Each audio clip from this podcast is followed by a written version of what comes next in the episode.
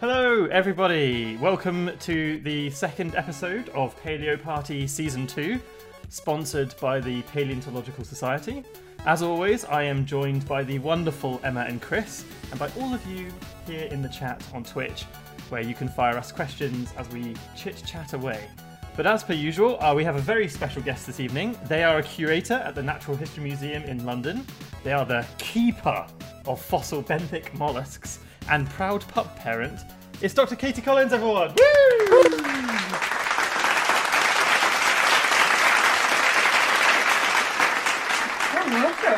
Um, we're asking all of our guests to attempt to explain what they do using the Up-Goer 5 text editor, which only allows you to use the 1000 most commonly used words in the English language. This is especially tricky seeing as neither paleontology nor fossil appear amongst these words. So Katie, take it away. So I study soft animals with two hard outer body walls that live in the ground under the water. Hard outside soft body animals have been around for a very long time and we find lots of them dead in rocks, so we can see how they've looked from the very early times to today. I look at how big they are and how round they are through time. Some groups of animals are very big and some are very small, even though they might live in the same places and look almost the same. So my job is to ask why that is. And this helps us to understand how life came to be so different and interesting and what it might look like tomorrow and the days after. That is That, that was like, excellent. we're all clapping, but we don't want to like clap loudly, so it's all like silent little silent hand claps. That was superb. That was there, very. done. That was succinct. It's Yeah. very distressing that neither like uh, shape or you know there's there's a bunch of words that just aren't aren't in the top 1000 most common but shape really threw me i was like how do i everything shape Things are round, things are not round. There you go. That's pretty much all shapes covered. I mean, it's the best for the lips is largely what I study, to be honest with you. So Um, just a reminder for you folks at home, um, we are live on Twitch, as I'm sure you all know. So please fire in your questions for Katie. Um, you can ask anything. Um, anything about mollusks, anything about museums, anything about curating things and taxonomy, or just anything. Um, so yeah, feel free to either type in the chat or message us on Twitter, which is our handle of Paleo Party, spelt with two A's in the UK spelling. Um, but yeah, Katie, obviously you did an expert job in uh, in describing us your research using the Up-Goer Five. Um, but anything you want to elaborate on now that you have more than the Yeah. top now you can say. words of the now you English can say language? shapes. like yeah um i mean i guess i, I feel like the Up-Goer 5 kind of captured the basics of it but i mean it's essentially it's, it's shape analysis it's morphometrics and i tend to work on so i don't like my amateurish attempt at describing a bivalve as a, a soft animal with two hard outer body walls is kind of i mean i yeah mostly i work on bivalves and i look at their shape through time and I look at um, their taxonomy and like describing them and, and that kind of thing. Uh, and I sometimes dabble in snails, and I with snails, it's t- I tend to be very interested in the geometry of their shell. So I tend to work mostly on quantifying the spiral itself, like the nature of Mm. how you measure a spiral and how you compare spirals to each other, is kind of my my weird little passion with snails. So. That's utterly adorable. I, so I was going to say we've already had we've already had a we've already had someone in the chat saying which is the best bi- bivalve and why. Um, so I think maybe let's step back a little bit from that. And from our viewer, for our listeners and viewers that don't know, could you give us a little bit of an explanation of what a bivalve is, and can you talk a little bit about their evolutionary past and and and why should we care about bivalves? Ah, I could talk about the. How long have you got? You've got one hour. um, I'll just mute myself, Go. and we'll go get a cup of coffee, and you Yeah. you crack on. You guys could go. Okay, right. We'll see you later. So, biv- so okay, so a bivalve is in in technicality, bivalve is one of the classes of mollusks. So mollusks are soft-bodied animals. They're a phylum of animals, and they include things like octopus and squid that you might be familiar with. Uh, For and terms and conditions, I have to interrupt you and say they are the best mollusks, but we'll, we'll continue. Sorry, which ones are the best ones? oh no! Um, Controversy already. We can have already this five minutes in. so bivalves are one of the classes of mollusk, um, and they are the class that includes oysters and clams and scallops and mussels um, and and shipworms and things like that. Uh, they have been around about 520 million years. So the earliest one is, is a little weeny guy called Fordilla, uh, which is found in sort of upstate New York and various places uh, in the United States. Very, very wee, very, very small, about five millimeters across. Um, and from there, they kind of they poodled along through the Cambrian, which is yeah about 500 million years ago, and then uh, in a later time period, more like um, sort of in the sort of 400 million years ago kind of range, they kind of had a bit of a, an explosion of, of different forms. And the the really neat thing is that all of the big divisions in the bivalvia that we see today between um, the very primitive the the um, protobranchs which are razor mussels which some people eat so people might be familiar with razor mussels which are chemosymbiotic they're kind of the oldest of the living groups but them and the group that includes mussels scallops and oysters the pteriomorphs and the groups that include the freshwater mussels, the group that includes my favorite little group, the Archiheterodonts, which most people are not particularly familiar with, sadly, but those group, that group. And then the big group uh, at the top of the tree, which is split into two, uh, the Anomalodesmata, which is where all the very weird things live, and we can talk about them another time. And then the Imparidentia, which is where all the things you're probably more familiar with, or the clams, the sort of the bittersweet, uh, like the sorry, no, bittersweets are um, glycymeridids. Don't worry. Uh, like the mercenaria type things, um, cherry stones. That's what they call them in the states. Cherry stones. That's what I was thinking of. Um, and um, heart cockles and that kind of thing. They all live, um, but all of the groups, all of these groups of bivalves have at least one representative all the way back down in the Ordovician, so 400-ish million years ago. Uh, so they've got really just millions and millions of years of evolution and their fossil record is almost second to none because in terms of like things that are big enough to pick out of the rock with your fingers because they live almost everywhere where rock is deposited except for like ter- very terrestrial uh, areas and there's just there's so many of them if if you have a fossiliferous deposit and it was deposited anywhere near water the odds that there are bivalves in it are quite high um, and so they I think they're really cool because they give you a really neat way to study. Uh, I hate to use the phrase tempo and mode, but you know what I mean. Like, how does evolution proceed? What are the patterns of it? What is the timing? How does a lineage react to various environmental factors? You, the data set that bivalves give us kind of allows us to ask questions about biodiversity through time. And on top of that, because they grow in an accretionary way, so they start out very small, and instead of like remodeling their skeleton as they grow, what they do is they just add a layer, and they add a layer, and they add a layer, and they add a layer. And so you can get the story of the lifetime of one bivalve from its shell, as well as taking all of the bivalves together through a stack of rock and getting the story of the lineage through time. And I just think that's amazing. As a vertebrate paleontologist, I'm so jealous of your data sets. so I didn't, Um, I didn't realize that razor clams like go. So I thought that I would. Oh, I just imagined that they were quite derived, but they go all the way back, do they? The genus Acarax is Ordovician to recent. What? Wow, That That's is pretty insane. cool. that is crazy. They're amazing. I love them. They're so cool. So, But again, the genus um, uh, Modiolus, the horse mussel, Ordovician to recent. Like I've got, I could show you photos. I've got Carboniferous uh, Modiolus, Jurassic Modiolus, Miocene Modiolus, recent Modiolus, and you would struggle to tell them apart. That's That's crazy. great. A walk on the beach is gonna make so Yeah.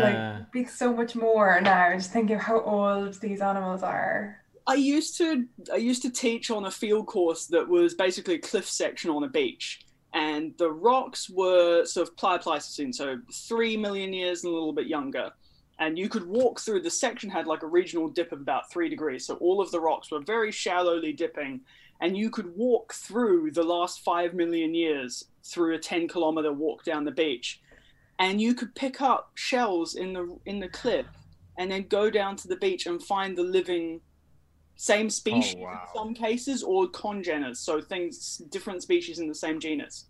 And it was great. We would walk the students out 10 k's down the beach and they would do their exercise on the, and they would measure all of the layers of the rock and they'd collect their fossils and we'd take them back to uni and we'd, we'd work on them for the next few months but on the way back as well as like going for a swim and playing some beach cricket and doing all of that stuff on the 10 kilometer hike home with a pack full of rocks we'd go and look at the shells on the beach and see how they matched the shells from just for fun just see how they matched the shells from the cliffs you can do that with Cool.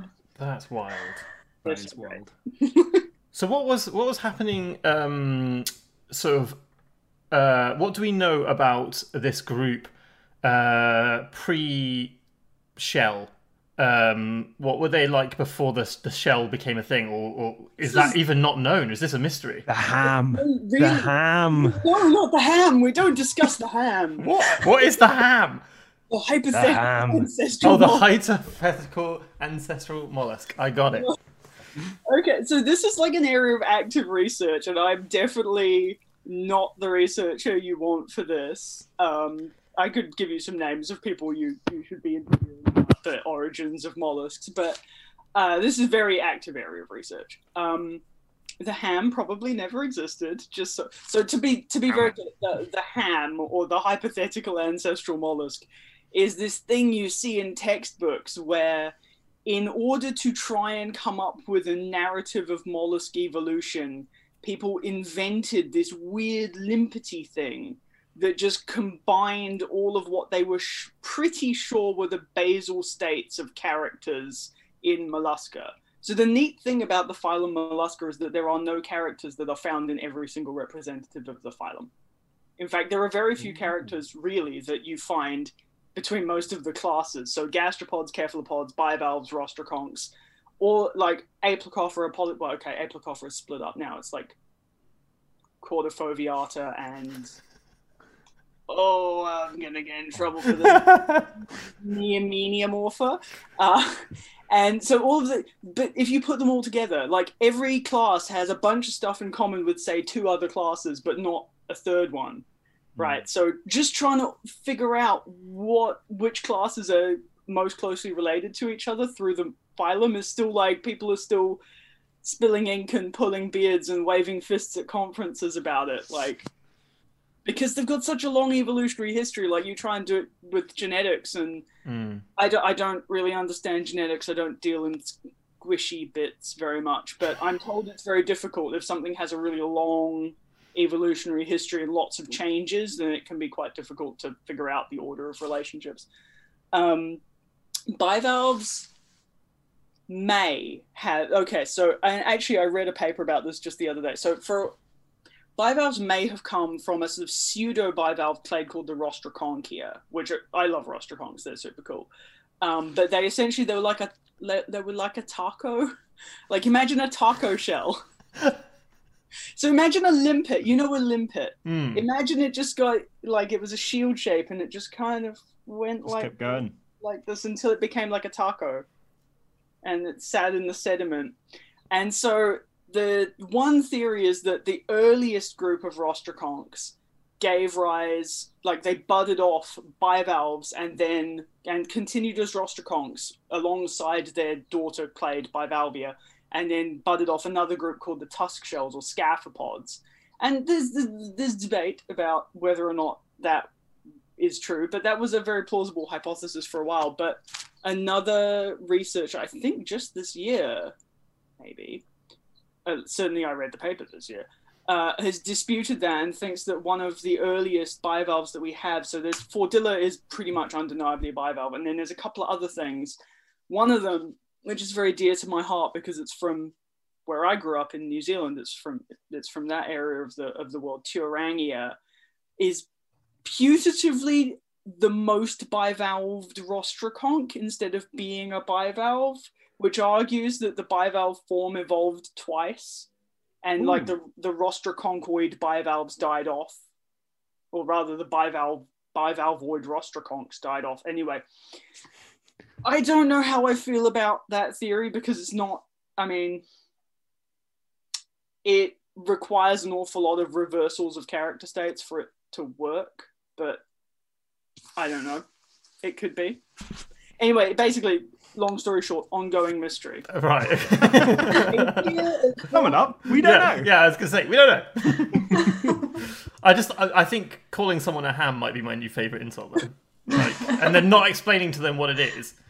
And I, I- I feel as well, like if you went to like a mollusky conference and someone gave a talk on like the ham and you didn't like it, you could just like you know get get a slice of ham, just like throw it at them as a mark of disgust. You would you would not go to a mollusky conference and talk about the ham escorted from the premises. They would- I Okay, don't think this so serious. That's a that's a paleo party exclusive. That that's a big faux pas. Don't talk about the ham. No, no more, no more ham Don't talk talk. about Do that. not speak of it. I might, I might, we might have to get some paleo party merch which just says "Do not talk of the ham." oh, I love it. I'd wear that t-shirt. Talking of Paleo Party merch that needs to happen on uh, an episode last season, we had the the we were what were we doing. It was the it was coming up with band paleo band names, and uh, I think m- mine was listed as my beloved bivalves because I I have a secret history with bivalves. Um, I I studied them for my PhD. So this is going to be one of my questions to you, Katie. What is your most beloved bivalve? I know this is this has come up in the chat as well. yeah, someone's asked that in the chat, so there you My go. most beloved bivalve is, I mean, I, this is not really a secret. So for my PhD, I studied a genus of bivalve called Spissatella, which Ah. is a crassatellid bivalve endemic to New Zealand, and they had the, the teeniest little radiation in the Oligocene. So about 25, 30 million years ago, teeny, teeny, tiny radiation of, of like five species. Um, and then That's all the members of the band. There's a guitarist, there's a bassist, there's a drummer, there's a singer, and there's probably a dancer. Done. done. Perfect. Anyway, so that's my favorite bivalve is this little thing called Spissatella, which I mean, they're neat, right? So the the fun thing was that they, in all characters taxonomically, like if you're trying to come up with categorical ways to differentiate the species, you basically can't. All of the differences are in shape uh, and various other characteristics of the shell, like shell thickness and inflation.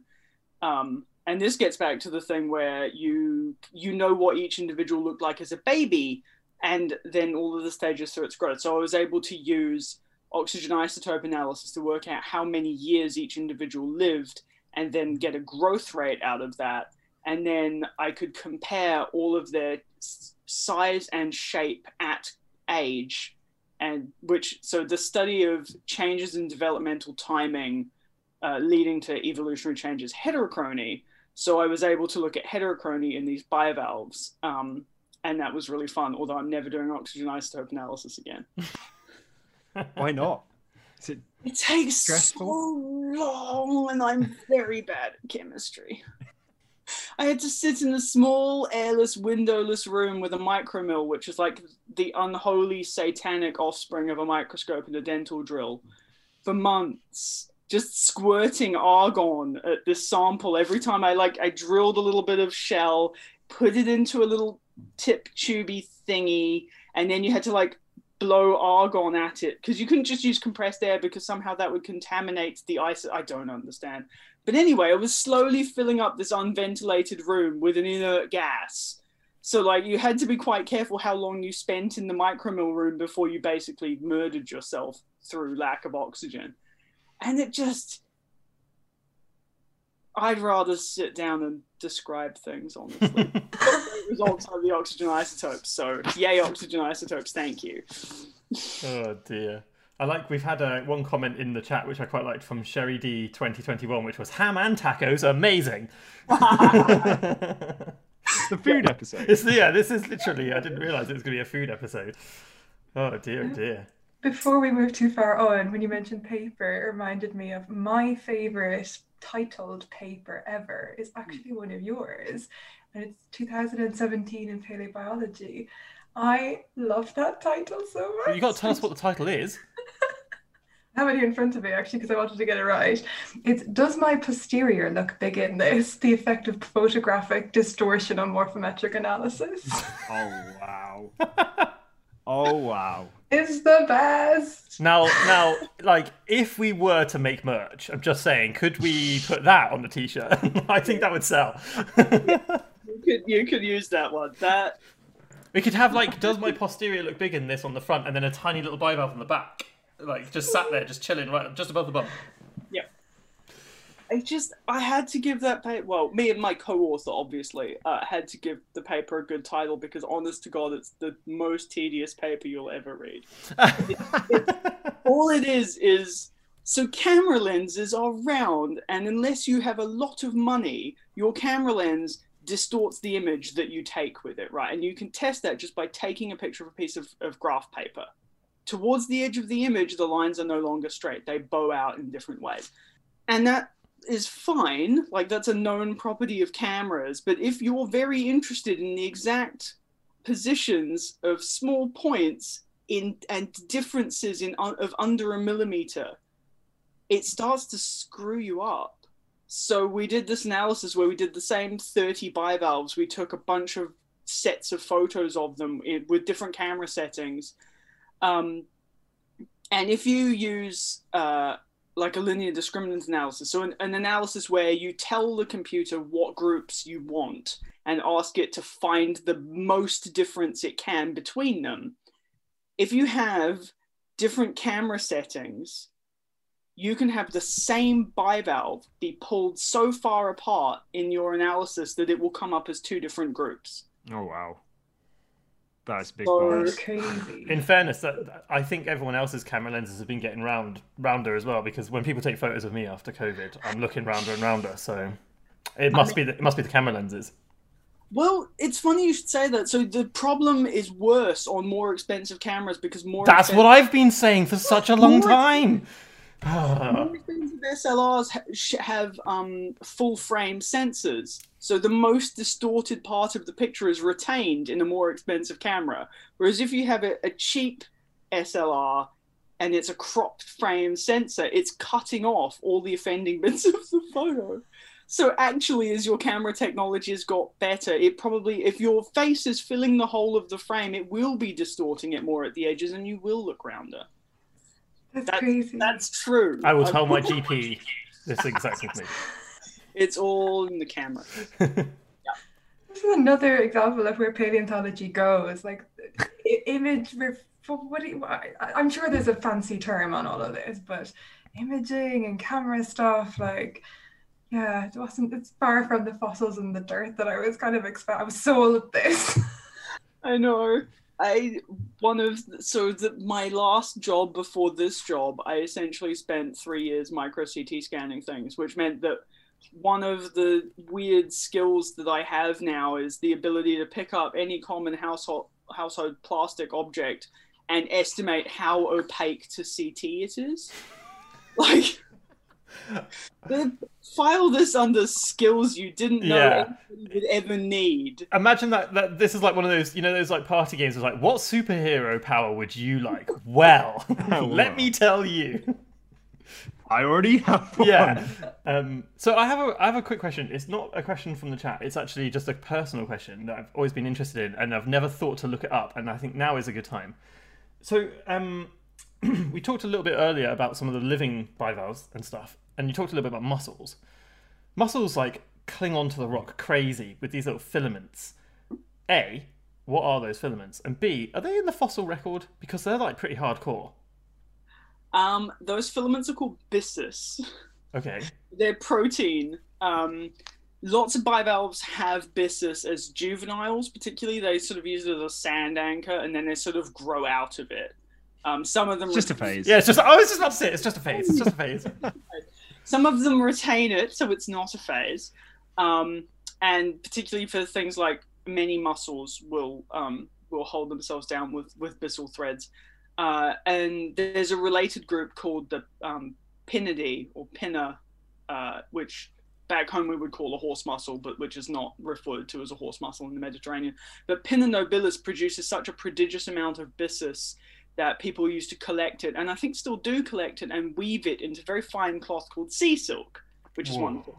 Um, as to whether or not it preserves in the fossil record, I have not. I think I've seen images of it, of like impressions of it, Okay. very rarely. Normally, you tell if a bivalve was byssate as an adult because essentially, so the byssus is produced by the squishy inside of the bivalve and it has to interact with things outside of the bivalve. So there's usually at least some modification of the shell for it to emerge from the shell. Ah. So you see in uh, in many scallops, you will see their little auricles, their ears, the little triangle bits. So if you imagine a scallop is like a teardrop shape with two little triangles coming out from the pointy end of the teardrop, one of them is sometimes bigger than the others. And if you look very closely, it has like a little notch, and the join where it t- touches the main disc is deeper than on the other side, and that's uh, that's its byssal that's its byssal notch.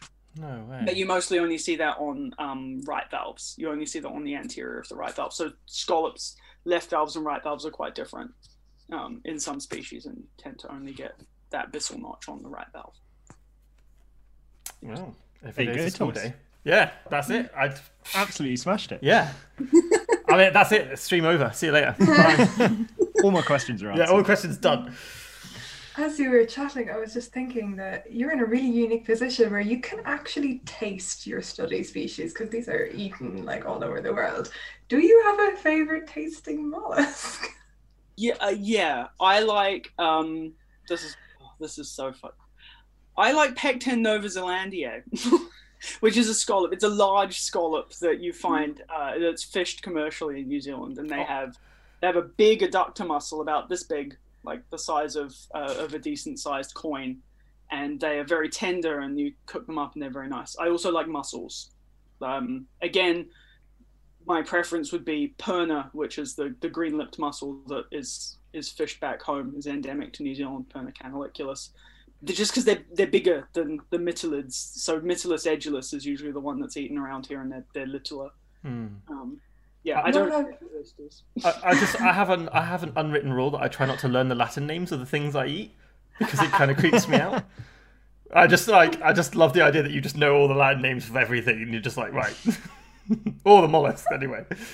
We all have that one friend who's like really into wines and knows their alcohol or beers really well, but you're taking that to a whole new level. I, I don't. I think my parents have a rule to just not take me to seafood restaurants. Why do you try do you try to order in like Lat- by Latin name? It's not. My stepdad orders in Italian, which is really embarrassing when we're in New Zealand when the ra- waiters don't, even in Italian restaurants, don't speak Italian. I mean, his Italian is excellent. If he was in Italy, it would work beautifully. But you can't guarantee that a waiter in New Zealand is going to be able to speak Italian. But anyway, no, I don't. I don't order in Latin. Uh, speaking of Latin and favorites, I'm Mm. going to go for it. Do you have a favorite genus and species name, a binomial? Oh, a favorite binomial. Yeah. That's a good question. As a taxonomist, I feel like I feel like you should. Whoa. I mean, there's a lot. Oh, okay. I do. Um, so there's a tellinid bivalve in New Zealand. This is a very this story is completely apocryphal. Okay, this is like a, a urban legend of New Zealand malacologists. I cannot confirm nor deny that this is the origin of the name, but there is a little tellin that lives in New Zealand, and the name of it is Elliptotellina urinatoria. And I am told that the specific epithet urinatoria is because it was discovered from a dredge sample on a research vessel. And what happened was some delightful malacologist in days of yore pulled up the dredge sample and then needed to answer a call of nature and for some reason decided that the pile of unsorted mollusks on the deck was the correct cairn to mark in this way and the thing the new species washed out of the dredge sample on a rivulet of urine. So there's that. That's a good one. Um that's probably my favorite. That is excellent. Isn't that isn't Great it, is it the film Demolition Man, which is set in the future where they they go to the toilet and there's no toilet paper and he's like, Why is there no toilet paper? Why are there three shells? And no one ever explains to him what the use of the three shells is for. And that is a running joke throughout the entire film that there are just three shells to use at the end of your toilet and he's just like, What are shells for? I feel like I feel like this is where this is going. That's amazing. I have not seen this film. I wouldn't I wouldn't recommend it, but there is a shell joke in there. Sorry. know. Um, a chat a question. Um, do you think rudists were tasty? Probably not. um, I mean, okay, so we could do a bit of phylogenetic bracketing here, right? Rudists are yes, I am here for this. of um, of some kind. They're probably they're probably descended from like megalodons. So sorry, shark fans. This is like a pet peeve of mine. So, Kate, Megalodon. Katie, I'm so sorry to interrupt you, but this is already this has already happened in the chat. So someone someone in the chat quite early on said, um, "Hold on, let me just find it very quickly while I'm quickly looking." Someone said, "What's what's the most favorite your favorite invert?" And someone said, "Megalodon, the true one, of course." And then someone else replied saying, "There's a bivalve called Megalodon." And then I replied saying, "Isn't that a shark?" And then a sharky bivalve. And then the the chat has spiraled. So basically, I think you're preaching to the choir here. I'm so glad. This is clearly the best audience anyone has ever had. um, anyway, the real megalodon, the real megalodon, uh, not some sharky pretender, was probably the ancestral group for the rudists. Um, do if if we have this wonderful audience, do I need to explain the rudista or Yeah, I I would like to know what a rudist is. Okay, so rudists are great, quite frankly. Um, they are very large bivalves, and when I say they are very large bivalves, they're not the mo- they're not the biggest bivalve there has ever been. The biggest bivalves are inoceramids, and I have to shout out to my advisor there, my my beloved advisor James Crampton works on inoceramids, which are very big, and they get up to about two and a half, three meters. Big, big boys, big, big. Rudists are also very big, but in a different way. So, and they're very variable. Basically, they really took this idea of being inequivalve, so having two two shells, different shapes, two extremes. Some of them, and the sort of the most famous ones, I think, are just big ice cream cones. And when I say big ice cream cones, I mean like half a meter tall, the like this kind of diameter and solid, right? Because the amount of shell, the amount of shell versus the amount of animal, the, the amount of animal would have been a decent sized burger patty, right? And the shell is a half a meter thick. Just this ice cream cone with like a lid. And most bivalves open like a hinge, right? Rudists had this amazing system with like a pop top lid where they they squeezed their muscles and the top lid went up like magical.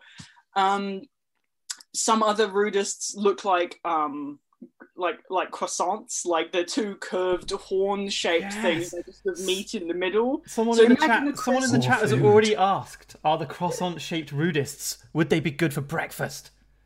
Well, no, because there's just like a slimy lump of very little bivalve mm-hmm. inside.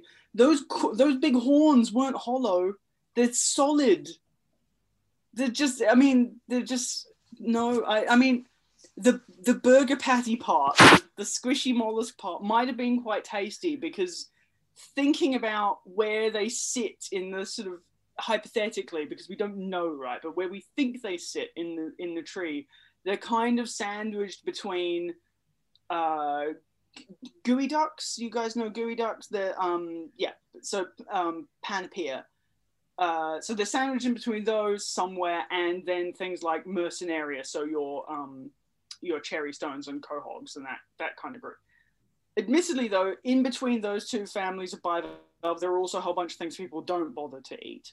Um, they're probably edible, but the the faff of getting them out of their finding them for a start and then getting them out of their shells and then you've only got like this much meat is kind of don't bother with that i think rudists may have been tasty but that the effort of getting them out of their shells you'd need a crowbar and i just don't i mean go and find a scallop it's easier No food Yeah. needs a crowbar. that's my professional Step opinion. too far. on Yeah. So, um, that, so we have a little um, unofficial tradition here on Paleo Party, which is that if someone makes an outstanding contribution in the chat, we award them a Paleo Party point. And I took the liberty this year. No one has seen this yet because no one was awarded a Paleo Party point last episode. I took the liberty of making some Paleo Party gifts specifically for people who received a Paleo Party point. Unfortunately, because you're not on the stream, you won't be able to see it. So you just have to trust me when I say that they are spectacularly rubbish. But Sherry D 2021 is going to receive season two's first Paleo Party point for the best pun of tonight, which is Are you saying that these are a ham burger patty? Hey! So for you, a random Paleo Party gif. Please enjoy. Great work. Oh dear, oh dear. I absolutely am loving the chat right now. They're going from ev- everything from talking about rudists building amazing reefs to hamburger patty. it's like everything. Oh dear. I, I did. I, I will admit. Oh, I did Sherry's outdone herself. She says, "She says I love it when a clam comes together. Get out! Get out!" I'm Oh, tempted get- to rescind your Paleo Party point, but I won't because I'm, I'm a generous god. anyway, Some, somebody like me in the chat who was like thinking of ice cream cones uh, and bivalves, like. I, I will admit that I haven't had dessert after dinner. I just I was genuinely thinking of a rudist size uh, ice cream cone the whole way through that. I mean, when you see one, it's just it's so striking, and you're just like, there's no other way to describe the form except ice cream cone. But then imagine they these one the ice cream cone ones build reefs, huge reefs, kilometers long, of ice cream cones. yeah, That they are sounds pretty like spectacular, bliss. aren't they? They're so cool. They're super super cool. So I, th- I think as we as we move into the latter half of our podcast today, um, we've we've had quite a lot of questions about curating, um, and you are the first curator uh, on on the podcast. Um, so there's some been some really really great questions. Um, Synapsid fan asks, what part of invertebrate curation has been most surprising to you, or what was uh, not expected when you first started?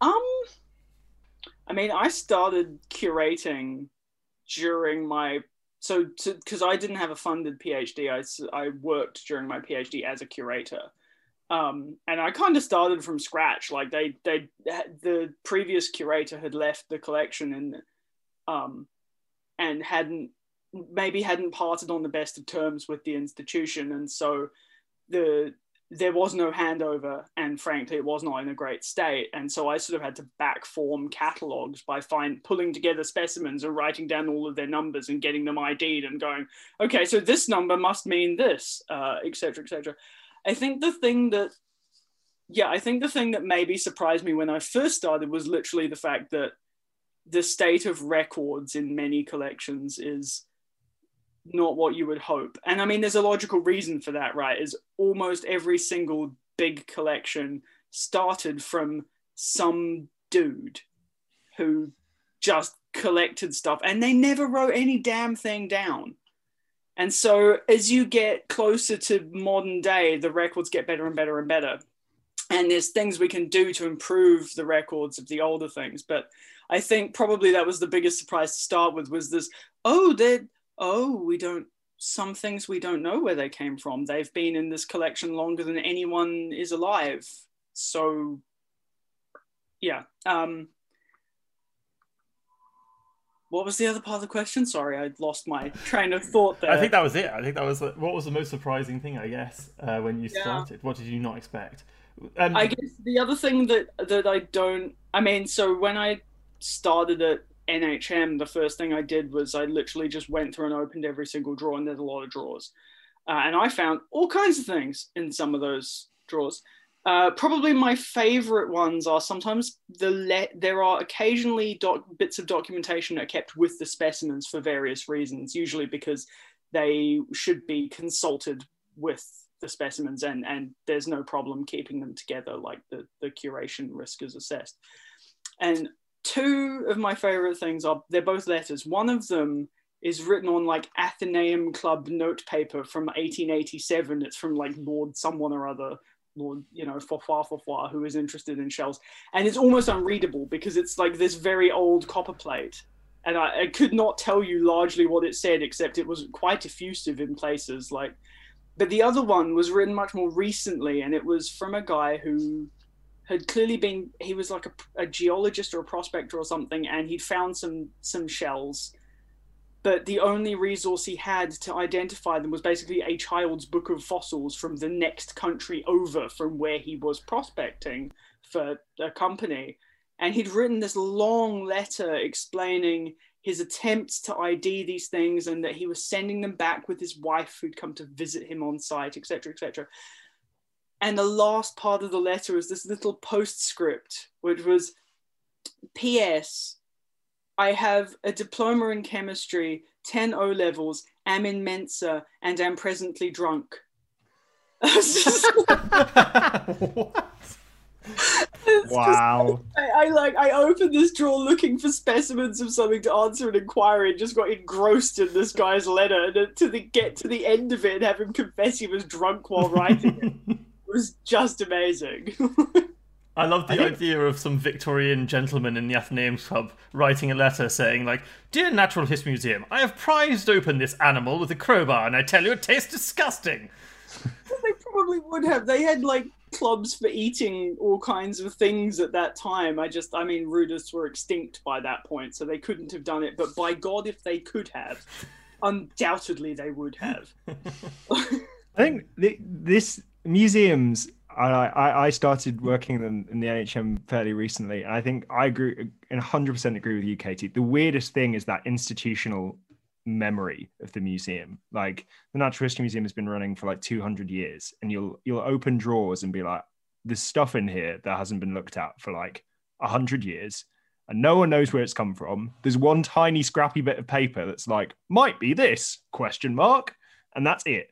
And you've got this and that and that's that's all the pieces of the puzzle that you're given to kind of untangle things. And it's uh, it's simultaneously fascinating and infuriating. Um, but yeah uh, it, it's it, it was it was definitely the biggest biggest biggest surprise for me when i was starting. It's just like how every little scrap of information going back is so important because yeah as you go further back just like in the geological records you have less information. Absolutely, it's yeah. The the analogy is almost completely perfect between museum collections and geological records. So that's my dog. I'm so glad you made an appearance. I was so excited. she, she's had like uh, welcome to bark if she needs to. Uh, I might just let her out actually. Um, I, I was going to add a story of my own actually. I have also done a stint in the NHM, and one of the weirdest things that I found that actually housed some fossils were a set, series of mismatched matchstick boxes. And they were so old, I didn't even recognize any of the brands or anything like that. But they were within the box, there was tissue paper around these tiny, tiny little bones, and they were all like neatly packaged together. But no information other than the matchstick like company on them and even that wasn't very useful. But um, what was the weirdest thing that either chris or katie what have you come across that a fossil is housed in that's been really strange? Um, there's we've got one drawer that's full of like newspapers from the very early 1900s, I think, from Panama, and all of the shells are in little wooden cigar boxes, and it's like pirate treasure. it's it it's kind of wonderful. Like it's it's not good like we try to keep specimens in like acid-free boxes and, and to, to, to keep them to a certain standard to avoid things like Byne's disease, which is where damp and acid collect in the shell and cause the calcite to recrystallize into other minerals. And it's terrible. If it happens to your shell, that's it. Game over. It just eats the shell from the inside out. So we try to avoid that. Um, but this one drawer itself should be curated as an exhibit of how people handled and packed and treated fossil shells in the past. I think there's a there's a really good paper that actually came out fairly recently in uh, I think the Geological Curator by Lindsay Harvey, who's another person at the, who's been working at the Natural History Museum, and it's all about where fossils have been found in in the collections and what packaging they've had. I, I didn't realize that like you can almost ID where a fossil has come from occasionally based on its tobacco or on you know on, on the tobacco tin or the color of cotton wool that's in it because they'll all have been kind of these little clues left by curators as to where they've got stuff from. It's there's yeah there's a real wide and varied history of people collecting fossils and storing them in in very unusual places. Just whatever they could find to like get them back and safe to the museum.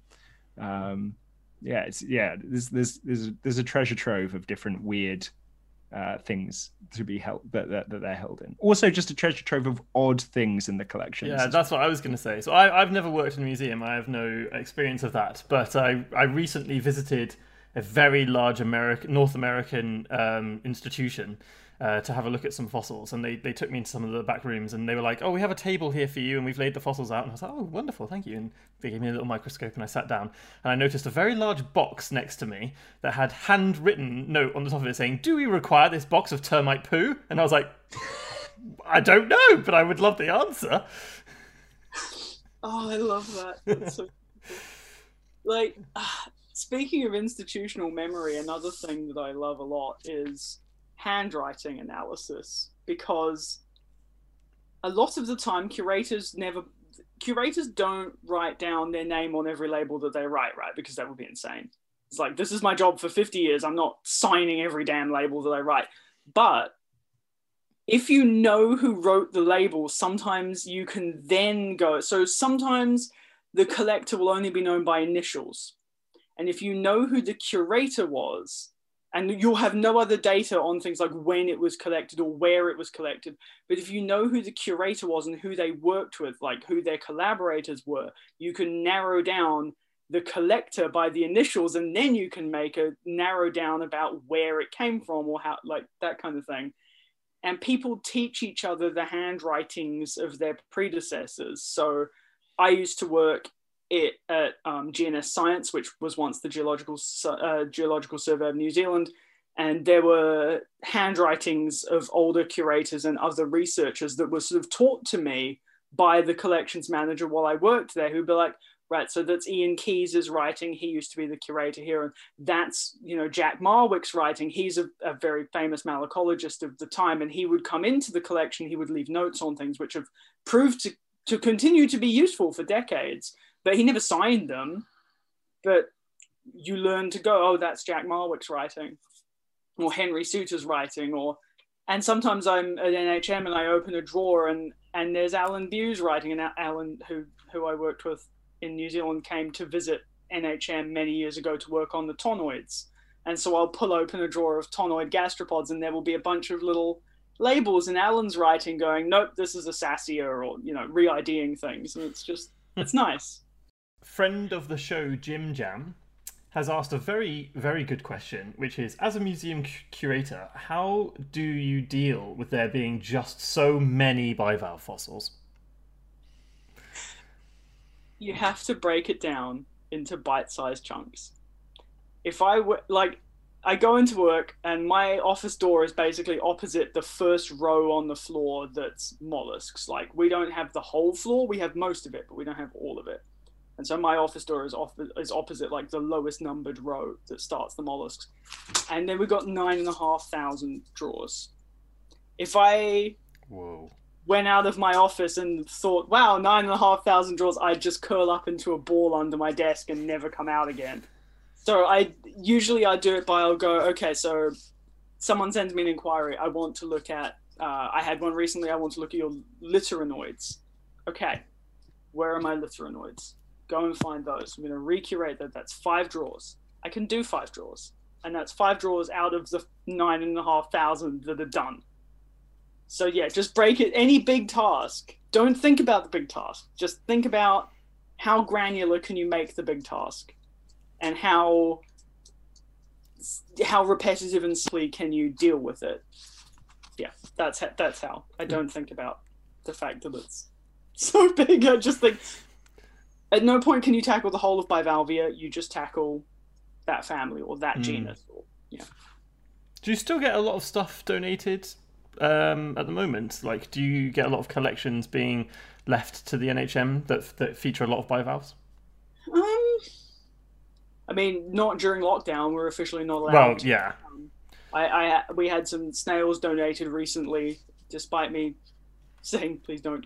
Um, no, that's not that's not true. Uh, my email signature says please don't send us anything. We can't get into the museum to get it, and I guess people don't read email signatures. They're beautiful snails, by the way. I was not sad.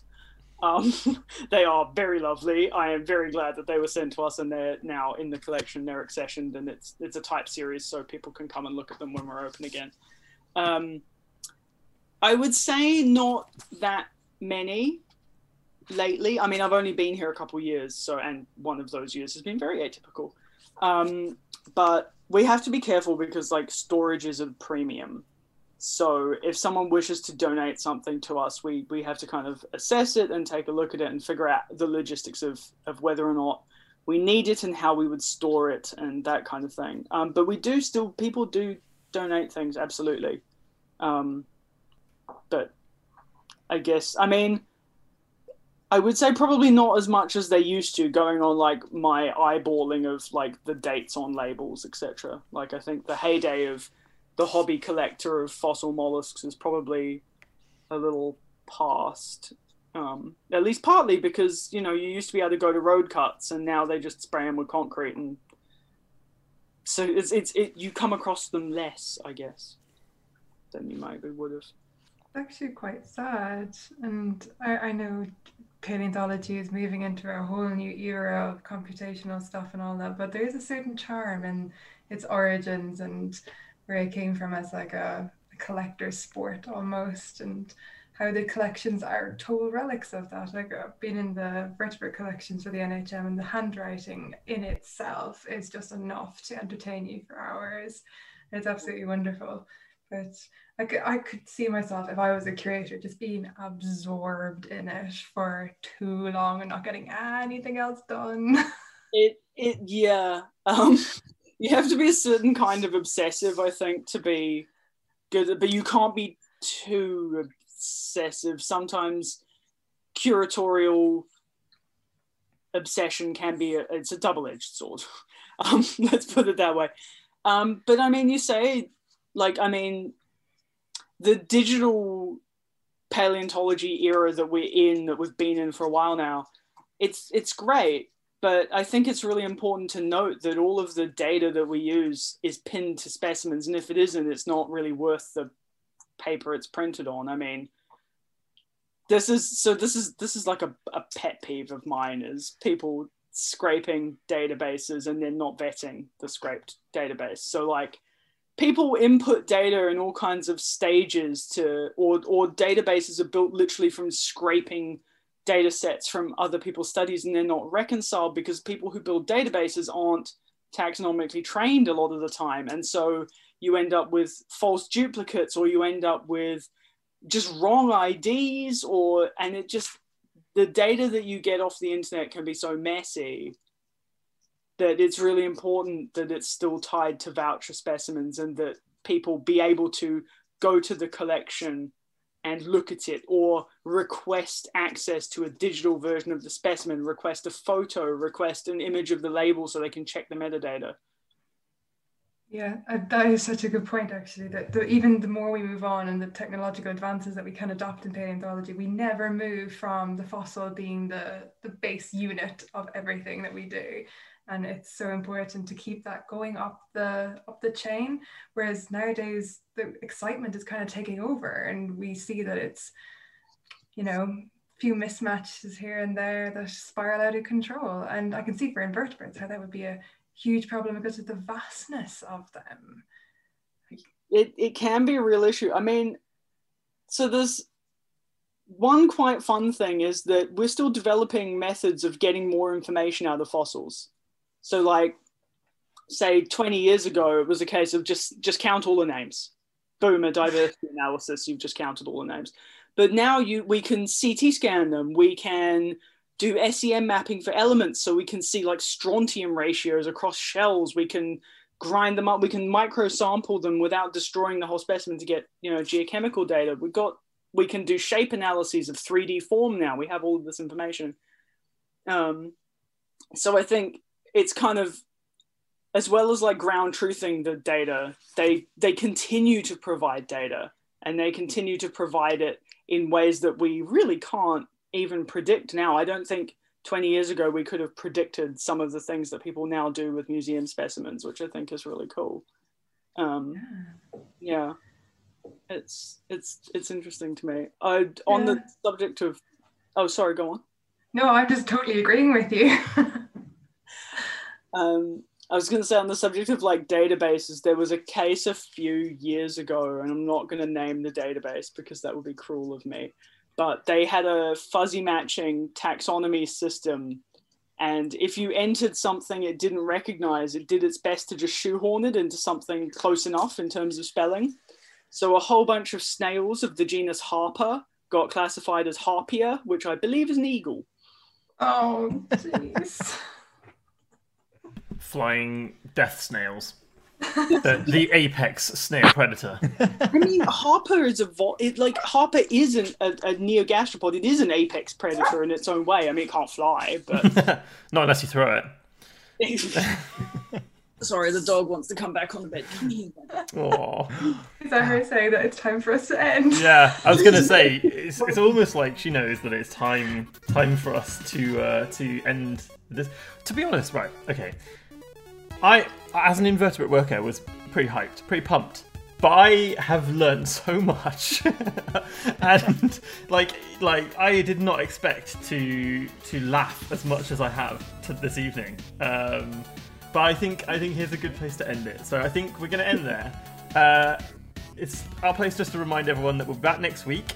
You can listen to this episode anywhere where we uh, you can download podcasts. Our website is up to date with our upcoming guests, uh, so don't forget to follow us on Twitter um, as well because you can get notifications there. And the final thing is for me to thank our guest Katie for teaching us about benthic mollusks and my new favourite thing, the ham. And uh, just a little reminder to say, see you all hopefully next time, well, next paleo party. So bye everyone. Thank you so much. Bye, much. everyone. Bye.